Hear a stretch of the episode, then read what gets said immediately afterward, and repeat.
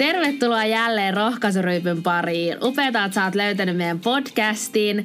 Täällä tänään Lidian lisäksi toimii taas mun ihana Aisa-pari Ina. Moro moi! Moro moi!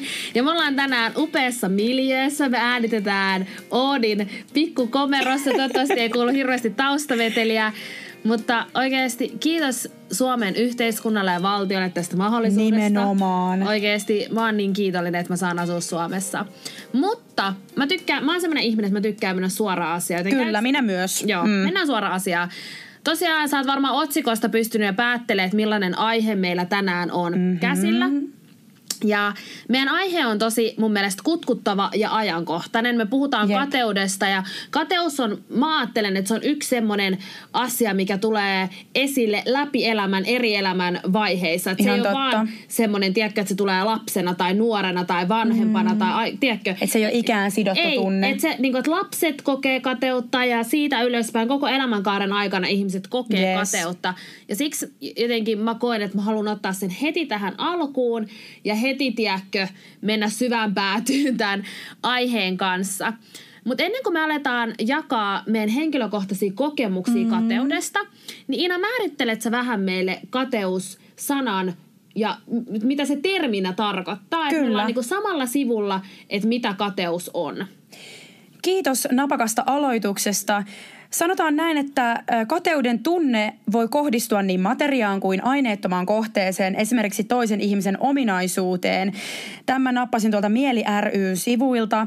Ja voisi kuvitella, että kateus on terminä sellainen, että me kaikki tiedetään, mitä kateuden tunne tai se pistos sydämessä, että miltä se oikein tuntuu. Mutta mä veikkaan, että kateuden ympärillä on tosi paljon semmoisia negatiivisia assosiaatioita ja me halutaan pureutua siihen, että onko olemassa sekä kielteistä että myönteistä kateutta ja sellaista kateutta, jonka voi kanavoida ihailuksi ja inspiroitumiseksi.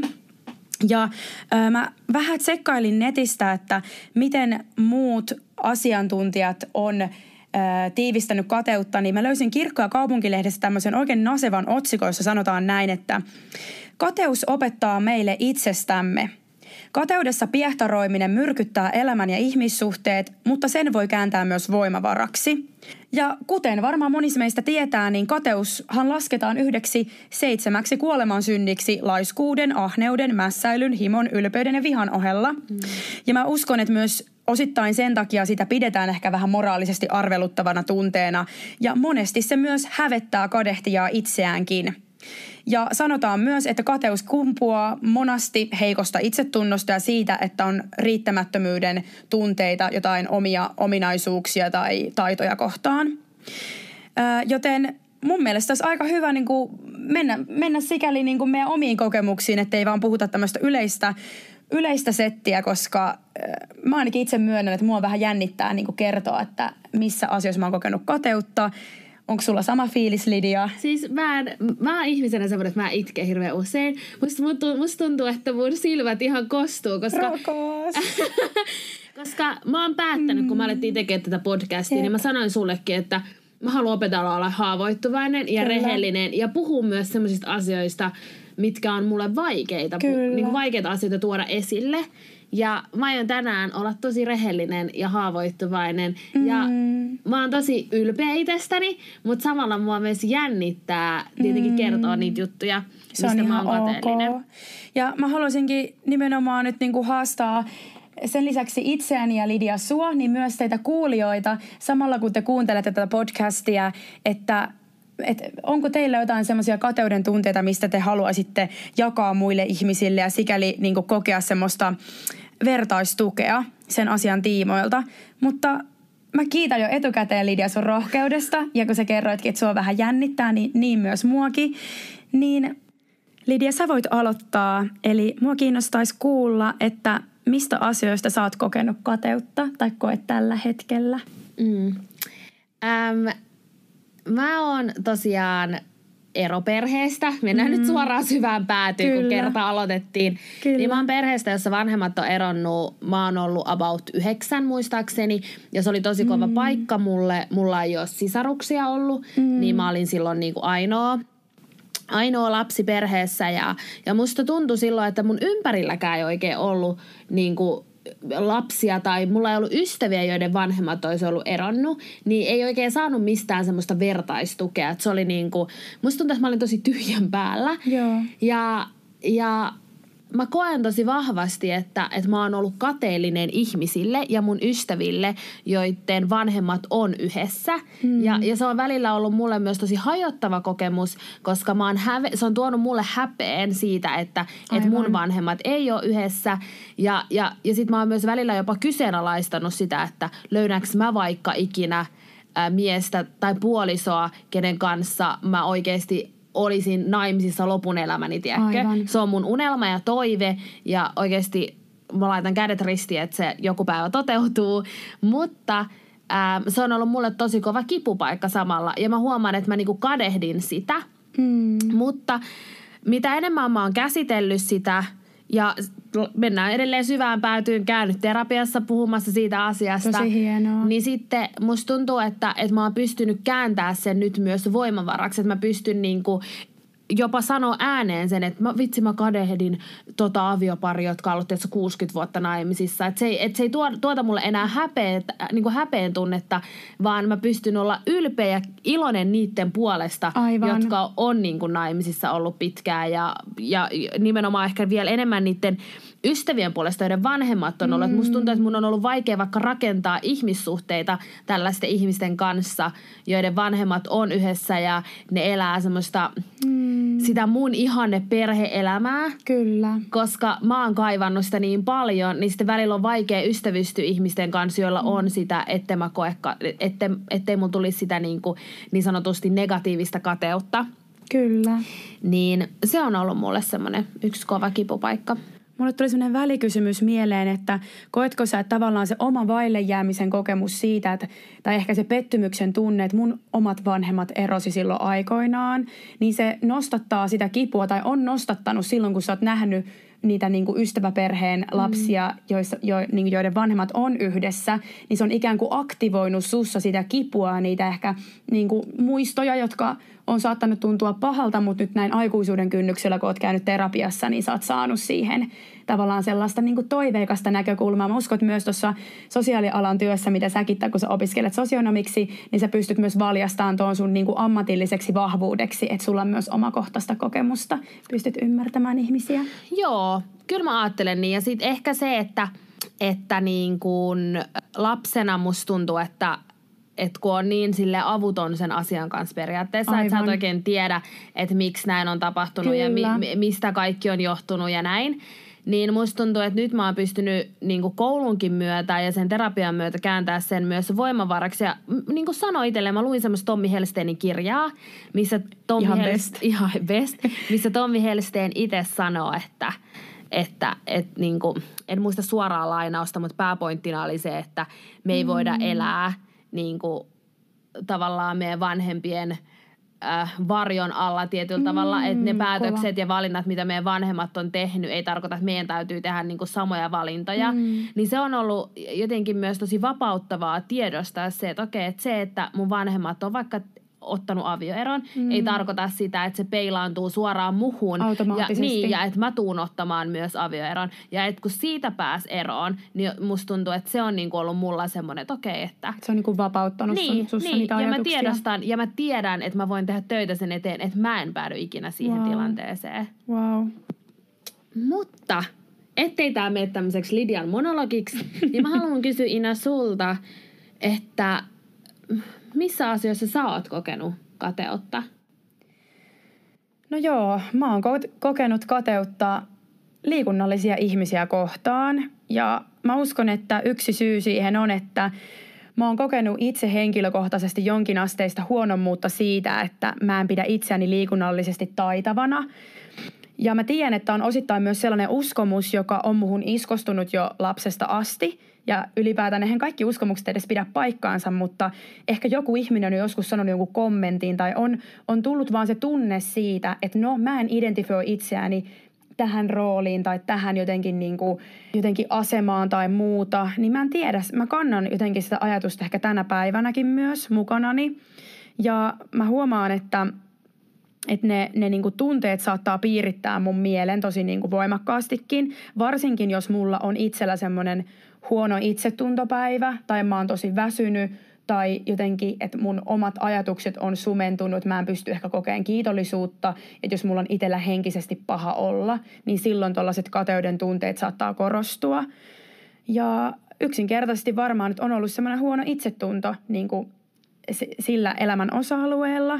Ja mä veikkaan, että se on saattanut johtua myös, että mulla on ollut semmoinen heikompi liikunnallinen identiteetti, mistä mä äsken puhuinkin, ja myös ehkä semmoinen hatara lajitausta.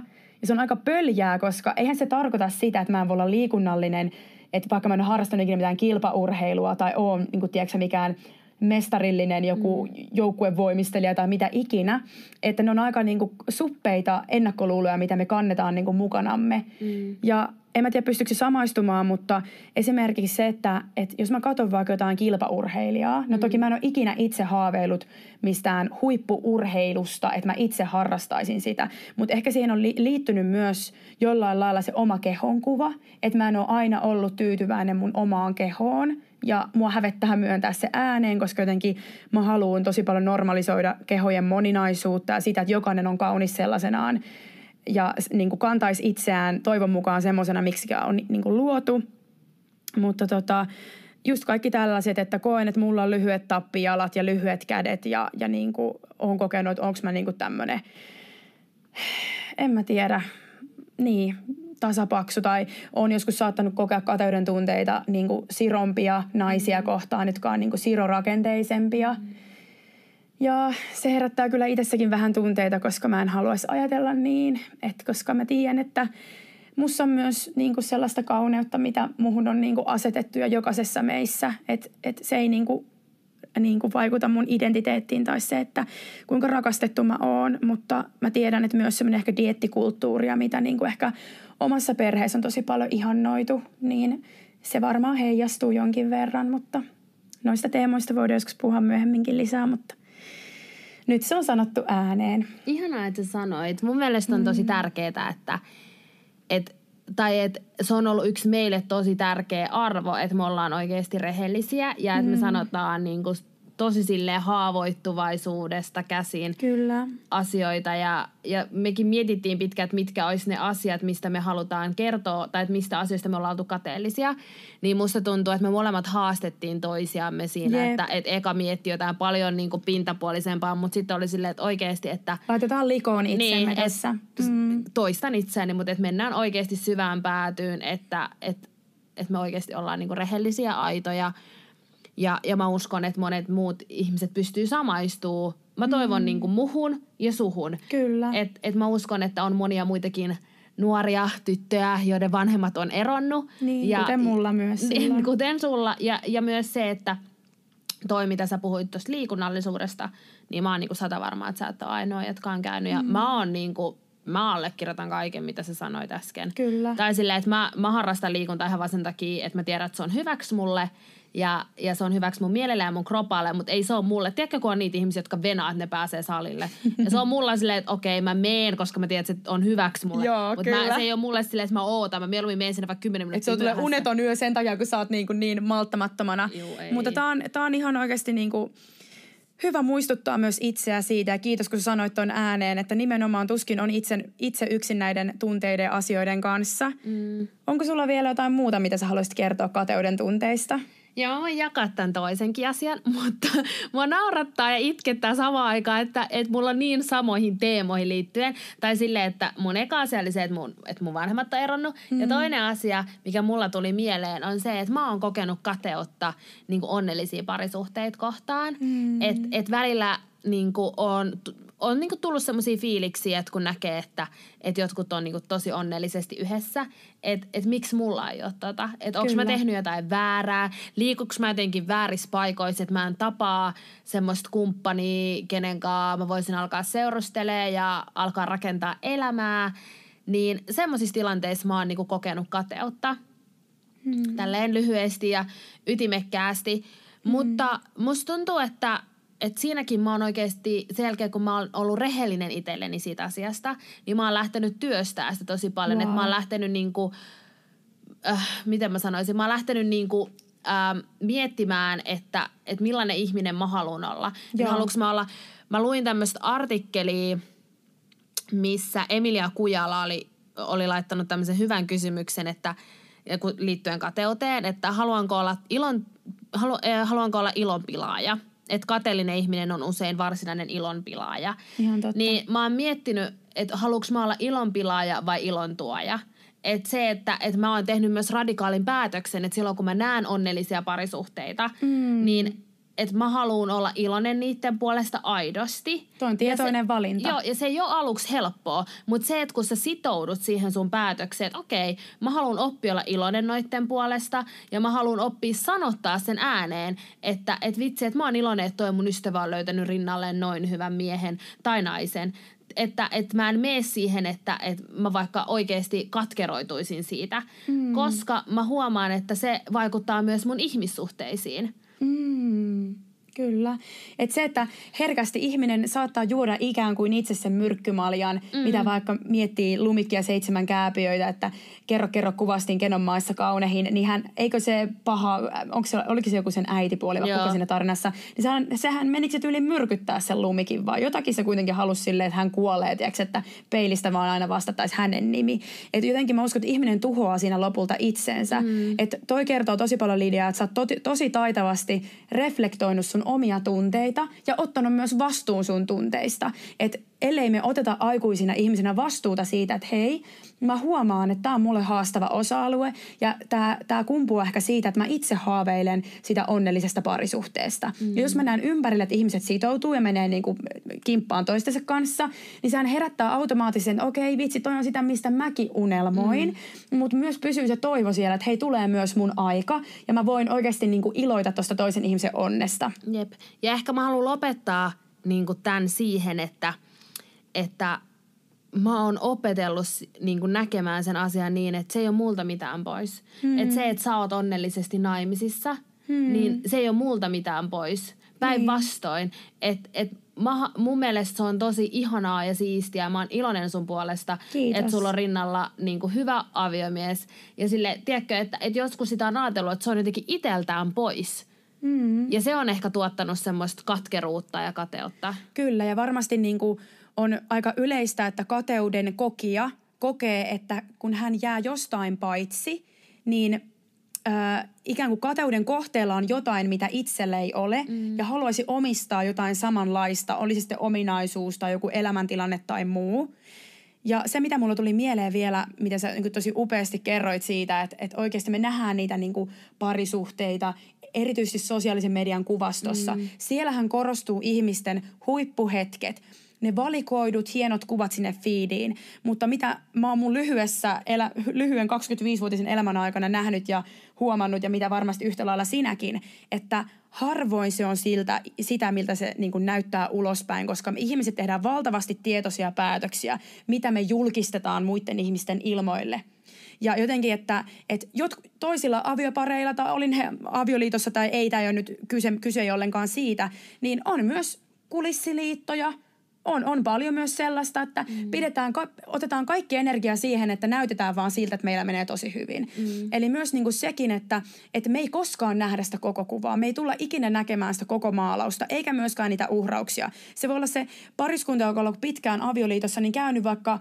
Ö, jonkun helvetillisen parisuhdekriisin tai niin kuin jotain eroajatuksia läpi tai pettämistä tai jotain ja ne on käynyt vaikka parisuhdeterapiassa. Me ja kos- siitähän ei julkisesti Ja siitähän puhuta. ei puhuta, koska mm. se on vasta häpeällistä mm. ja se on jotain sellaista, mikä niin kuin turmelee ikään kuin ne omat kasvot, mm. koska me mm. halutaan säilyttää meidän omat kasvot niin kuin ihmisten edessä. Mutta silti se kateus vaan kumpuaa jostain. Mm. Vaikka me järjellisesti tiedetään, että no mä en näe koko tarinaa, niin silti se on niin jotenkin primi, primitiivinen tunnereaktio. Jep. Ja mä haluan ehkä vielä tähän sanoa siitä, että tuossa aluksi puhuinkin, että, että mä oon jakanut kateuden kahteen kategoriaan, voisiko sanoa näin. Ja tämä ei ole mitenkään tieteellistä. Mä en ole ottanut tähän mitään niin faktapohjaa, vaan tämä on vaan mun ajattelutapa. Mä ajattelen, että on kahdenlaista kateutta. On negatiivista ja positiivista kateutta. Ja edelleen tätä Emilia Kujalaa. Hän on siis psykoterapeutti ja nopea shoutout Instagramissa tunteella Emilia Kujala. Ihan sairaan mieletöntä ja oivaltavaa settiä oikein asiantuntijalta. Kansi mennä seuraa Instassa. Jatka vaan Lidia. Kiitos tästä.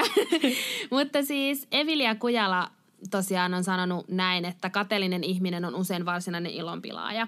Ja, ja mitä mä oon tuossa aikaisemminkin jo sanonut, että mä jaan kateuden negatiiviseen kateuteen ja positiiviseen. Ja, ja se on myös sitä, että sä voit itse päättää, että haluatko olla ilon tuoja vai ilon pilaaja.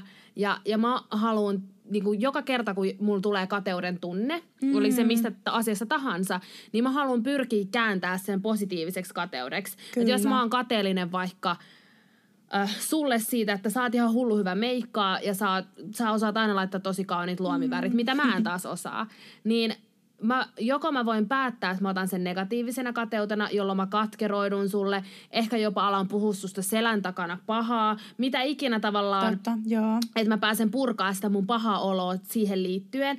Tai voiko mä olla, eli mä olisin silloin se ilon pilaaja, mm. tai sitten olisiko mä se ilon tuoja, ja, ja että mä voisin sanottaa sen sulle, että hei Ina, mä oon, mä oon siis katellut sun luomivärejä, musta sä oot hullu hyvä tekee niitä, ja mä oon jopa vähän kateellinen, jolloin mä toivoisin, että se vastareaktio olisi siinä kohtaa silleen, että et, että sä jopa niinku oisit mulle silleen, että et, mm. et, ei nä, sä voit oppia kans, Lidia, sä voit oppia kans tekemään luomivärejä ja että se muuttuu tavallaan se kateus jopa voimavarakeskeiseksi. Että mä voimaannun siitä meidän keskustelusta, kun mä olen myöntänyt olevani kateellinen. Ihan totta. Et mä, mä huomaan, että tässä tulee heti tämmöinen sosiaalialan sanastoa esille, mm. mutta mä jotenkin itse ajattelen sen silleen, että et, et on niinku kahta erilaista. Että sä voit olla ilon tuoja tai ilon pilaaja ja sä voit itse päättää, että kumpi mm. sä oot. Ja ilon tuojana sä voit niinku itsekin saada siitä jotain. Kyllä. Ja antaa sille toiselle. Ja se myös moninkertaistuu silloin se ilo.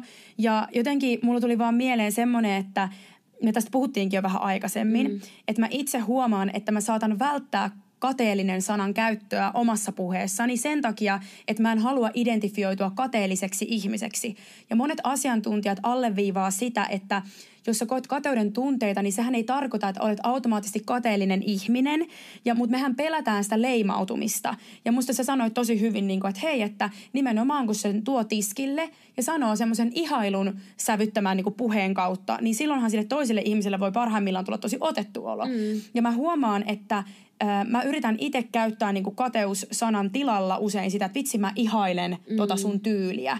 Että et niinku, mäkin ehkä voisin haastaa itseään ja sanoa rohkeammin, jos mulla oikeasti on semmoinen vahva tunne, että ei vitsi, että mä oon kyllä kokenut pientä kateutta niinku mm. tosta sun jostain X-asiasta, että mä haluaisin sanoa tämän niinku ääneen. Niin, onko niinku, on, onko se sitten niin, että, että jos sä sanot sanan kateuden, että se on vähän niinku kirosana? No mulle se, se vähän on silleen, kirosana et, ollut, niin, kyllä. Joo. Et musta tuntui nyt, kun sä sanoit siitä, että onko siitä vähän semmoinen semmoinen, että ihan kuin, että tiedätkö kun sä kiroilet jossain, että sille, ups, ei olisi pitänyt. Niin onko se vähän niin kuin semmoinen? No on, ja sitten tavallaan musta toi Emilia, Emilia Kujala puhuu tosi hyvin just, just tästä aiheesta siinä Tunteella kateuskirjassa.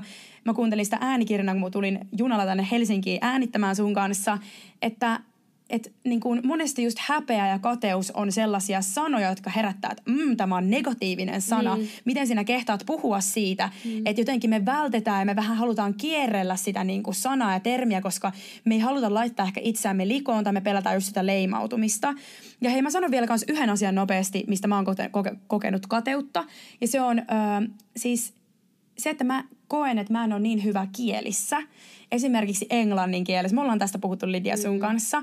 Mutta mä koen oikeasti huonommuuden tunnetta siinä, että mä en ole niin taitava puhumaan englantia. Ja mulla ei ole myöskään semmoista rohkeutta puhua sitä ääneen. Ja se on tosi kova kolaus ollut mun identiteetille, koska mä oon muuten melko puhelias ja sanavalmis ja mm. tykkään mm. niin kuin olla vuorovaikutuksessa erilaisten ihmisten kanssa. Ja silloin, kun mun pitäisi puhua itselleni vierasta kieltä, esim. englantia, niin mä menen todella paljon mun epämukavuusalueelle. Ja mua pel- pelottaa, että mä nolaan itseni muiden edessä. Mm. Ja se niin kuin ikään kuin se sanavalmis Ina, joka pystyy ilmentämään omaa persoonaa sen sanallisen ulostulon kautta, niin onkin ihan lukossa. Ja tavallaan, koska mä oon huomannut, että Suomessa tosi paljon on niin kuin, että on, on Finglishia ja on paljon sarjoja musiikkia englanniksi ja, ja monessa niin kuin, on vaikka bisnesmaailmassa, yritysmaailmassa, niin kuin, meilläkin on vaikka yliopistossa kursseja englanniksi. Mm. Niin se, että kun oikeasti kokee, että okei, mä en ole näissä niin hyvä kuin mun vaikka niin kuin vertaiset tai jotkut ystävät, niin mä oon sanonut sen ihan ääneen, että et, et, et mä niin kuin strugglaan tämän asian kanssa, mä kamppailen tämän asian mm. kanssa. Mutta se, mitä mä voin tehdä, niin mä voin harjoitella tulla mm. paremmaksi. Yep. Ja oikeasti niin kuin mennä oman taitotason mukaisesti ja myös niin kuin hyväksyä se, että joku toinen on parempi englannin kielessä ja se on ihan ok. Yep. Että mä en ole ehkä tehnyt niin paljon töitä englannin kielen opettelemiseen tai siitä, että mulla ei ole niin hyvä kielipää, mutta mä uskon, että monia asioita voi niin harjoitella. Niin ja oikeasti, että opettelee siihen, että, että mä en ole yhtään se huonompi ihminen. Että se, että mä en osaa englantia, ei tee musta huonompaa ihmistä. Siis tuohon on naurettava ajatuskin, mm. koska eihän se, se ei ole mikään meidän niin kuin, identiteetin perusta, ei. vaan se on, niin kuin, se on taito muiden joukossa. Jep. Että harva, niin kuin, niin kuin, harva ihminen on 15 asiassa täysin nero ja tiedätkö, niin kuin, mm. ammattitason niin kuin, huippuasiantuntija. Et yleensä on joku yhden alan professori, mm. et ei se ole viiden alan eri professori. Mm. Ja sekin on niin kuin, pitää vaan hyväksyä. Jep. Mutta me aletaan olla, eikö olla aika loppusuoralla? No varmaan aika loppusuoralla ollaan, että me ollaan tässä löpisty aika pitkään jo kateudesta ja ehkä viimeisenä semmoisena pointtina, mitä mä haluan omasta puolestani teille heittää, niin on se, että – Miten te reagoitte silloin, kun joku ihminen tulee kertomaan teille, että hei, että mä oon kateellinen sua kohtaan? Synnyttääkö se teissä semmoista vaivaantumisen tunnetta vai otatteko te sen kohteliaisuutena? Ja seuraavaksi mä heitänkin pallon Lidialle, nimittäin Lidialla on myös meille pikku haaste tähän loppuun. Yes. Eli me ollaan Inan kanssa yhdessä päätetty, tälleen, että, että joka podcasti, kun meillä loppuu, kuten meidän nimi on Rohkaisu Ryyppy, Kyllä. me halutaan rohkaista teitä, kuulijoita ja itseämme, mutta me halutaan olla myös viemässä äh, rohkaisun kulttuuria eteenpäin ja, ja meidän toive olisi se, että meidän kuulijat voisi olla siinä mukana, että he sais tulla rohkaistetuksi, eli vastaanottaa rohkaisua, mutta olla viemässä sitä kulttuuria eteenpäin, joten tässä olisi teille kuulijat pieni loppuhaaste ja miksei meillekin, mä ainakin haluan. Ihan yhtä lailla otan vastaan, niin, kyllä. nimenomaan. Elikkä kerro jollekin läheiselle, missä sä oot ollut kateellinen. Ja, ja se voi olla myös voimaannuttava kokemus sulle, koska voi olla, että sun ystävä tai läheinen, kelle sä kerrot sun kateuden, niin on samoista asioista kateellinen. Ja mä uskon, että voitte saada tästä aiheesta todella hyvän keskustelun aikaiseksi. Ehdottomasti. Sä voit olla se mun läheinen ystävä, kenen, kenen kanssa mä käyn tämän keskustelun läpi. Nimenomaan niin kuin, ja muistuttaa myös itseä siitä, että hei, että jos joku ihminen tulee niin kuin, vähän haavoittuvaisen olosena mm-hmm. kertoo, että hei vitsi, että, että, että mä oon painiskellut tämän tunteen ja ajatuksen kanssa, niin ollaan myötätuntoisia ja jotenkin niin kuin, otetaan sille hellään syleilyyn niin kuin, ne semmoiset niin askeleet, jolloin me ylitetään itsemme ja kerrotaan jotain sellaista, mikä ei ehkä aina tunnu niin sosiaalisesti hyväksytyltä. Jep. Mutta me lopetellaan tähän. Tämä ei ollut helppo aihe meille kummallekaan. Ei todellakaan. Ja mä toivon, että me saadaan tämän aiheen myötä myös hyviä keskustelua aikaiseksi teidän kuulijoiden välillä. Ja kommentoikaa hei rohkaisuryypyn Instagramiin. Me toivotaan no. siellä, että saadaan vuorovaikutusta ja keskustelua ja, ja niin kuin jaetaan näitä tunteita ja kokemuksia yhdessä. Ja viedään rohkaisukulttuuria eteenpäin. Kyllä maa. Hei, pitäkää upea viikko. Kuullaan taas ensi viikolla. Moikkuu! Moikkuli moi!